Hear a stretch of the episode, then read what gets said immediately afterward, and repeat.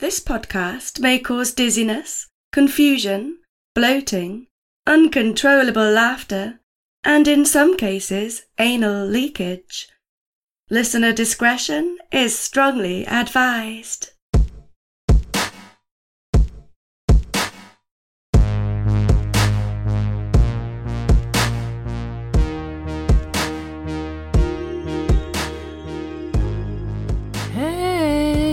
This is episode number ninety-six of Excuse Me, That's Illegal, the podcast that takes a hardcore look, gets some softcore crimes. I'm your boy Leroy, coming at you straight out of the closet with a couple stories that have interesting items left at the crime scene. We've covered a couple of these before. I remember one dude that broke into a garage and left his teeth there. Who does that? And another guy smacked a woman at a bus stop. He took off so fast he forgot his homework at the scene. Homework from the anger management class he was going to. Idiot. You can't make this stuff up. Well, you can, but on this show, it's all real, baby. I recently got a review over on Apple Podcasts from a Bostonian called D K Niner. It was titled Boston, and they say, "That is not a Boston accent. No one in Boston says Boston or coffee. That's more like a Long Island or Jersey accent. LOL. Yeah, I can't remember what episode that was, but I do remember someone was from Boston, and I was just messing around with it. Hey, I don't claim to be an expert on anything, really, but especially not accents. I also do pretty lame Australian and British voices. Thankfully, they don't call me out on it. So go park the car and take a hike, D K Niner. Just kidding. I don't mind the criticism. I mean, you coupled it with a five-star review, so I can't be that mad at you. You could insult my mother, and I wouldn't mind as long as you attach five stars to it. Sorry, Mom, just spitting facts. Speaking of mama insults, let's get a yo mama joke in, then move on with the show. My kids really enjoy these lately, and their favorite goes a little something like this. Yo mama is so fat, she went to McDonald's, and they had to call Wendy for backup. Alright everybody, hop in the minivan and let's cruise these suburban streets as I serenade you with a couple tales of low-level true crime. And don't worry my friends, I promise not to leave anyone or anything behind.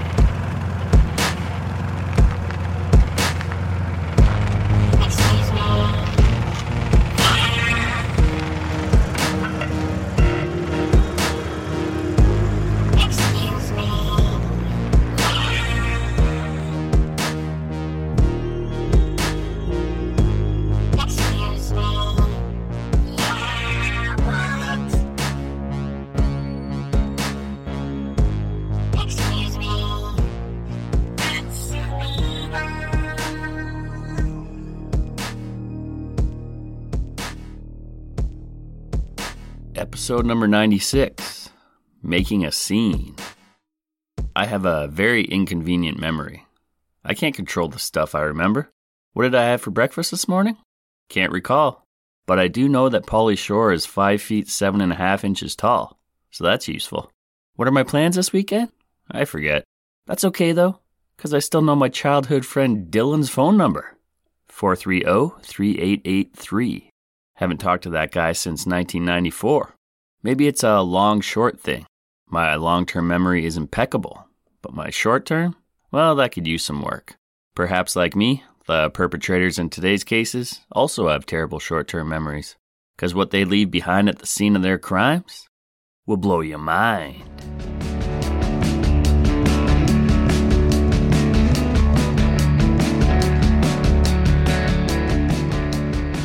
Okay, our first story takes us to Dorchester, Massachusetts.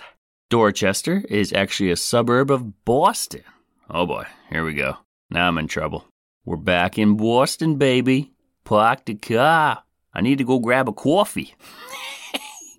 uh, let's get to know Dorchester a little better via a snippet from an article from boston university dot e d u, and they say, encompassing just over six square miles, Dorchester is Boston's largest neighborhood.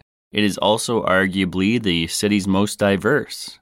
Home to nearly a quarter of the city's population, including Irish, Polish, Vietnamese, and African American residents, as well as a large Caribbean and Cape Verdean community. Founded in sixteen thirty, months before the establishment of Boston, it is also steeped in history. End quote. Right on, and I'm sure it is. And we're adding to that rich history here with this crazy crime. So let's travel back to June twenty-fourth, twenty thirteen. It's a Monday, and it's late, just slightly before midnight. Zachary Tentoni, a twenty-six-year-old petty scumbag, can be seen skulking around the neighborhood, hoping and wishing and praying for an opportunity to arise. And it will, but let's slow it down for a moment. Get to know Zachary. I described him as a petty scumbag, and I don't just toss those kind of accusations around for no reason. Zachary has had prior dealings with police, first-degree criminal mischief, fourth-degree larceny. Uh, a couple months later, in April, he was charged with sixth-degree larceny. And on June tenth, so just fourteen days before this incident we're about to get into, he was busted for illegally operating a motor vehicle under a suspended license. My stomach's growling a lot. Hopefully you guys can't hear that on the mic. So our boy Zachary here seems to think rules are for fools. He's tall, skinny, kind of dopey looking, and he doesn't live in Dorchester. He's actually from Southington, Connecticut. He's in town on business, I guess you could say. And business is booming as he spots a young lady exiting the Fields Corner Station. This is a transit station. Trains coming and going out of here. Lots of different bus connections and whatnot. So this gal is walking home from the train station. Like I mentioned earlier, it's late at this point, and she just wants to get home. So to save some time, she cuts through a schoolyard. Now this place is called Harbor Middle School, and it's located at eighteen Croftland Avenue. A little info about this school. It's just sixth, seventh, and eighth graders. two hundred eighty-seven students enrolled there with twenty-four full-time teachers on staff. That's a twelve to one ratio of students to teachers. Why'd I give you that information? Not too sure, as it's completely irrelevant. It's midnight. All the students are nestled in their beds right now. Know what I'm saying? So this gal cuts through the schoolyard. She's walking briskly. It's dark. And that's when she's approached from behind by Zachary. It's a Zach attack. He snags her purse and tries to yank it out of her hands. And he's successful in doing so.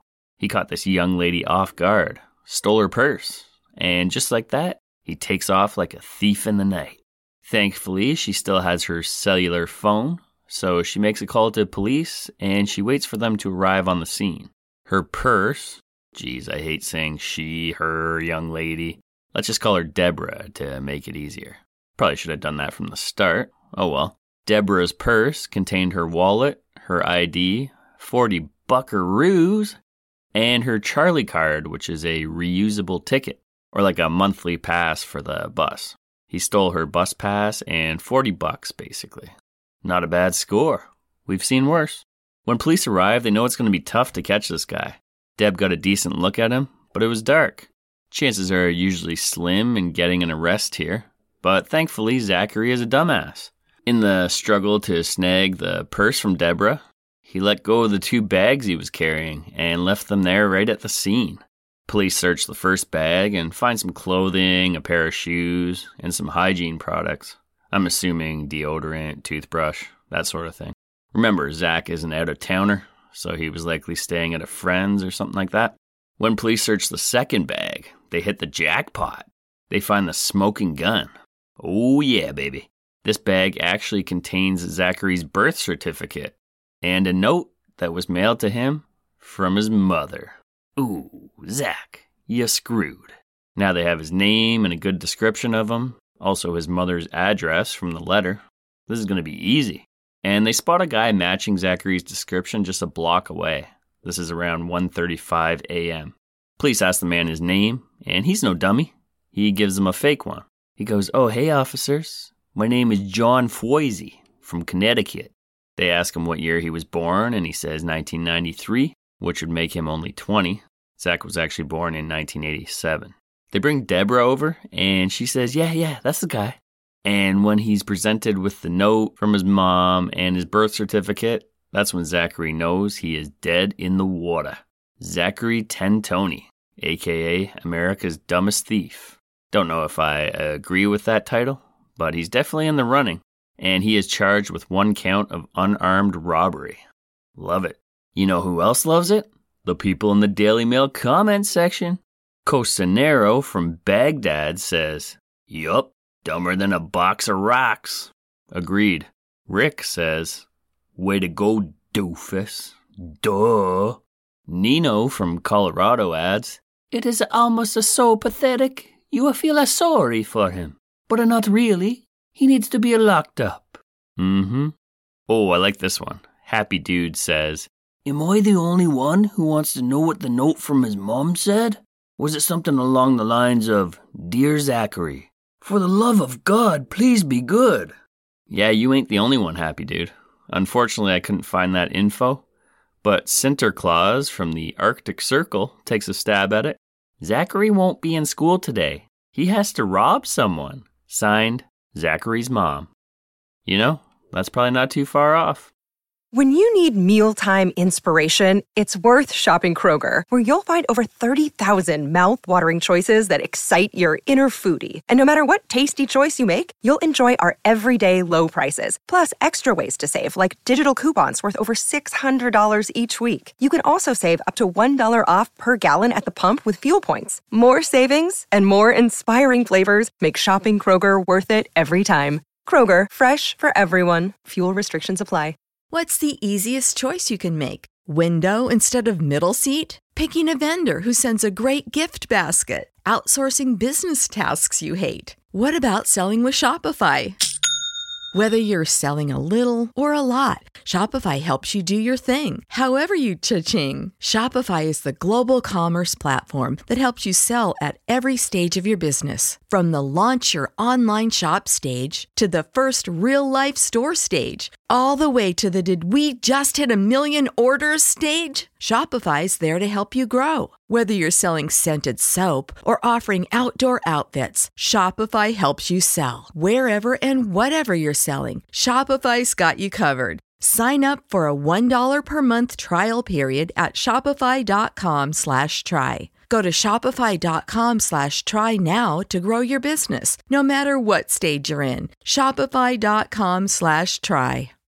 When you need mealtime inspiration, it's worth shopping Kroger, where you'll find over thirty thousand mouthwatering choices that excite your inner foodie. And no matter what tasty choice you make, you'll enjoy our everyday low prices, plus extra ways to save, like digital coupons worth over six hundred dollars each week. You can also save up to one dollar off per gallon at the pump with fuel points. More savings and more inspiring flavors make shopping Kroger worth it every time. Kroger, fresh for everyone. Fuel restrictions apply.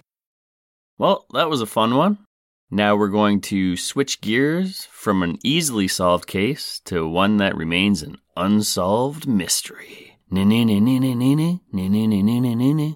I couldn't buy the rights to the actual theme song, so that'll have to do.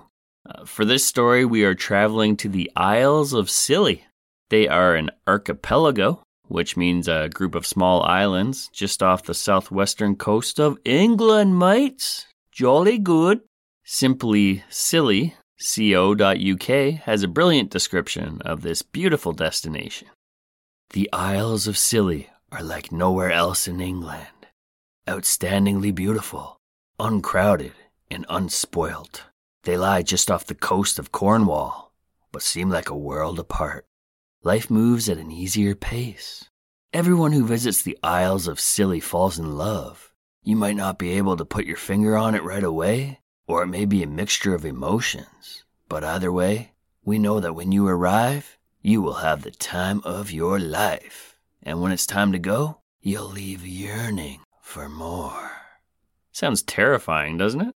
And with a population of just two thousand two hundred people and the slower laid-back pace, this is not a place that sees very much crime, and that is an understatement. I was reading an article in The Independent from April of two thousand fifteen, a few months after our story takes place, and they were in the midst of recruiting an officer into their very tiny police department. There was Sergeant Colin Taylor leading a crew of just four officers. He was also working with Matt Crow and Shirley Graham. That's all there was policing the islands after one of their squad members left. Sergeant Colin Taylor said he was looking for someone with, quote, an unflinching confidence to know what to do when you are alerted to an abandoned seal pup making its way up the main street, and an acceptance that at six fifteen p.m. you will be handed an item of lost property while off duty in the co-op, queuing for the till with both arms laden, end quote. Sarge is quite the character, and while I didn't fully understand that last part, I'm sure it was hilarious. While it sounds like an easy gig, you do have to be a jack of all trades. Sarge, quote, we're detectives, traffic, licensing, shotguns, youth intervention, everything, end quote. They've even acted as witnesses at a wedding and took photographs. What a gig. And to get an idea of the lack of crime in this island paradise, this article came out April twentieth, four twenty, man. That's almost one third of the way into the year, and a grand total of five crimes had been reported so far. They have a police station with two jail cells in it, and one was being used to store a Christmas tree. That's wild. They've received cards from people who were being held in those cells, who thanked them for making an unpleasant experience less painful. So yeah, this is a good, wholesome place. Anywho, let's get into this very simple yet complicated crime, which happened Sunday, January eleventh, twenty fifteen. This was more than likely the first one committed of the new year. The crime itself is not much to speak of, but what's left at the scene is what makes it such a delicious mystery. It happened in the storage shed at the school. Isles of Scilly, shockingly, has just one school. It goes from kindergarten all the way through high school and is called the Five Islands Academy. Isles of Scilly is made up of five different islands, hence the name. The school shed out back is owned by the local football club, or soccer, depending on what part of the world you're in, and it was broken into. Let's hear about it from a police spokesman. Quote, somebody had forced open the door to the shed at the playing field, most probably to get a football out. Regrettably, however, the door was damaged in the process. There are few clues as to how this came to happen, other than a fried egg was left at the scene. We are just looking for the person responsible to own up, and this can all be dealt with quite amicably, which is the request of the shed owners, end quote. Yep, so pretty basic. Someone or someone's broke into the shed to grab a football to kick around. It's got a wooden door, and that wood was partially bent back, pried open for them to sneak in. And yes, you heard that right. The only lead they have to go on is a fried egg was left at the scene, just chilling in the grass right in front of the door. Not a raw egg with a broken shell that was thrown at the shed in an act of vandalism. A fried egg. There's actually a picture of one of these detectives bent over, pointing at the egg.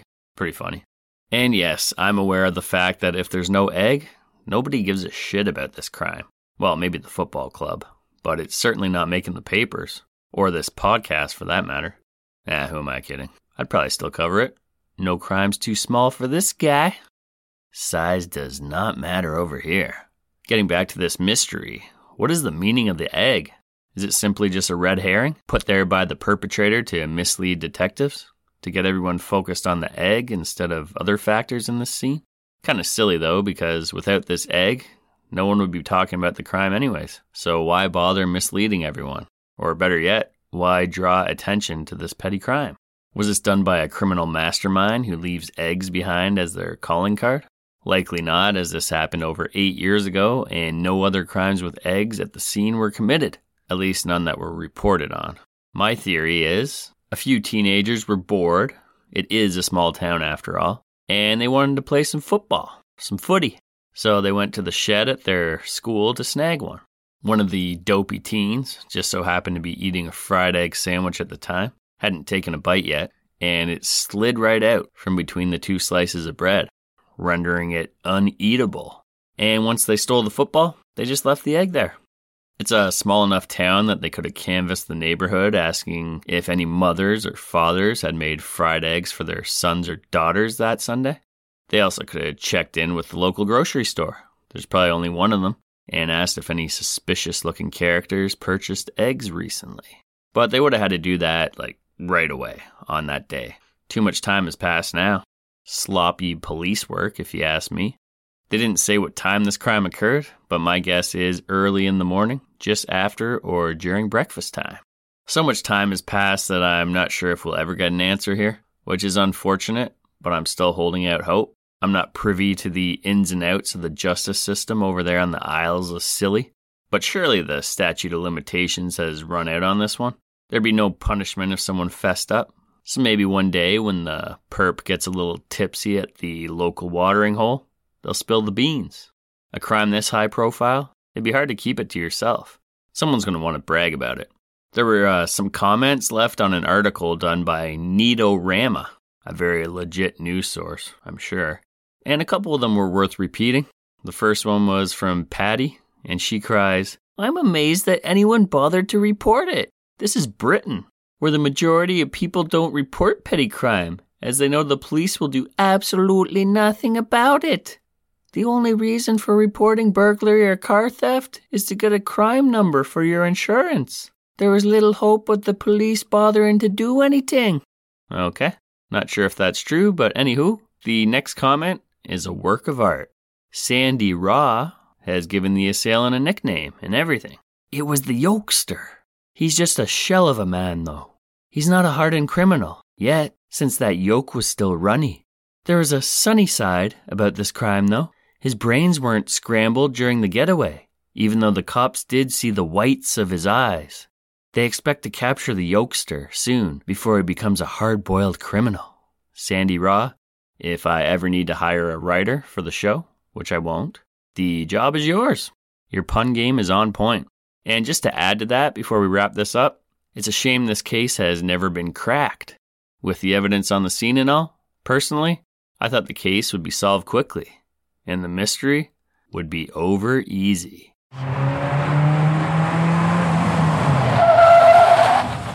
And we are back. That's a wrap on episode number ninety-six, Making a Scene.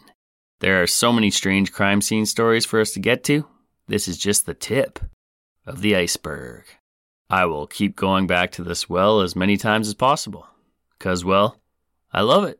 As always, I want to thank Steffi for voicing the disclaimer, the operator for providing that sweet, sweet theme music, and my boo for editing the first ninety-five episodes.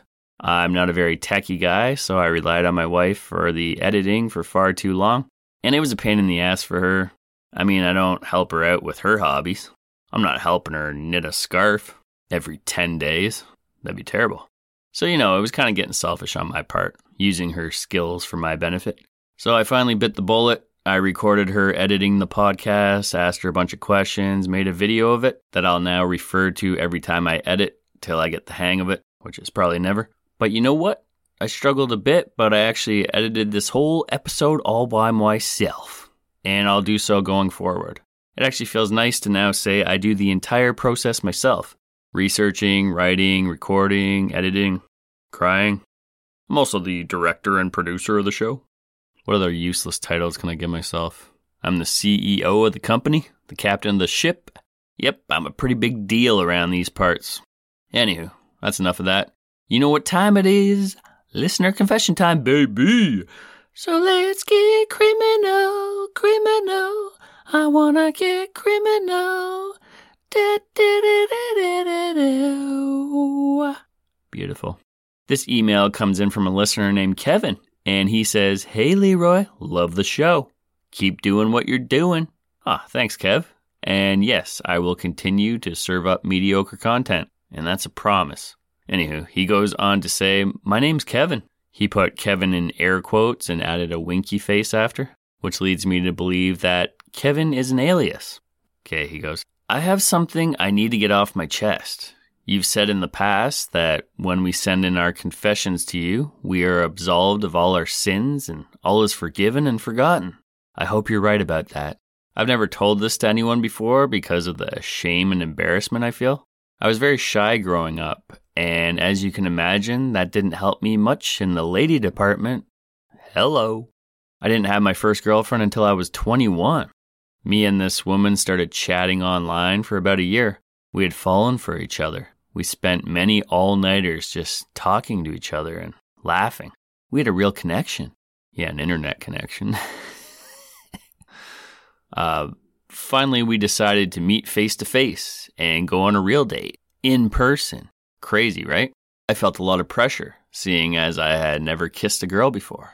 I didn't know if my lips should be wet or dry, which way to tilt my head, how to breathe. Do I use my tongue? It was all so confusing. These are basic things I should have known already that come from experience, which I was clearly lacking. So as I was getting ready, I looked over at the family dog, Daisy. Oh, no, not... Where is this going? And that's when the idea hit me.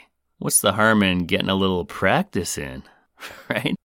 Yep, I practiced my kissing with Daisy. Very creepy, and I'm ashamed. She didn't seem to mind, though. But she didn't know what was happening, so I feel like I took advantage of her. It did sort of work out in my favor, as my date went great. And when I leaned in for a smooch as I dropped her off at home, I felt confident in my abilities, thanks to Daisy. It went great, and my date, we'll call her Linda, she was much less aggressive than Daisy, and much less slobbery. Ugh, oh my god, I can't tell you how good it feels to get that off my chest. I feel like a weight's been lifted off my shoulders. And Leroy, I assure you, that was the one and only time I ever kissed Daisy. Please tell me I'm forgiven. I beg of you. Okay. Uh, thanks for that, Kevin. And hey, we all experiment, right?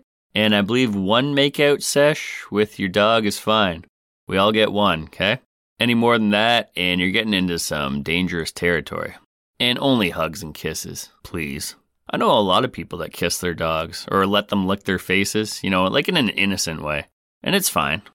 Uh, you you kicked it up a notch, right? You were kind of making out with Daisy. So, so that is a little creepy.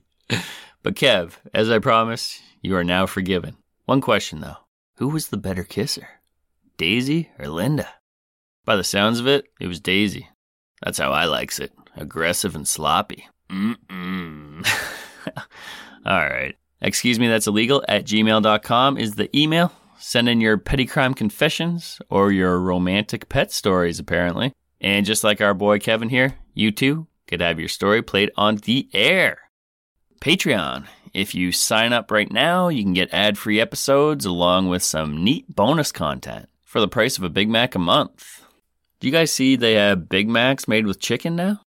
Not sure how I feel about that. I'll report back to you uh, when I try one, probably this weekend. Patreon, PayPal, TikTok, Instagram, and blah, blah, blah can all be found in the show notes. Thanks for listening, my friends, and for the continued support. I appreciate all of you. Even you, D K Niner, all the way out there in Boston, drinking that coffee. All right, I'll see you all in ten days, and I'll have my chef hat on and be happy to serve you up another hearty helping of softcore scumbaggery. With a smile on my face. Until then, peace!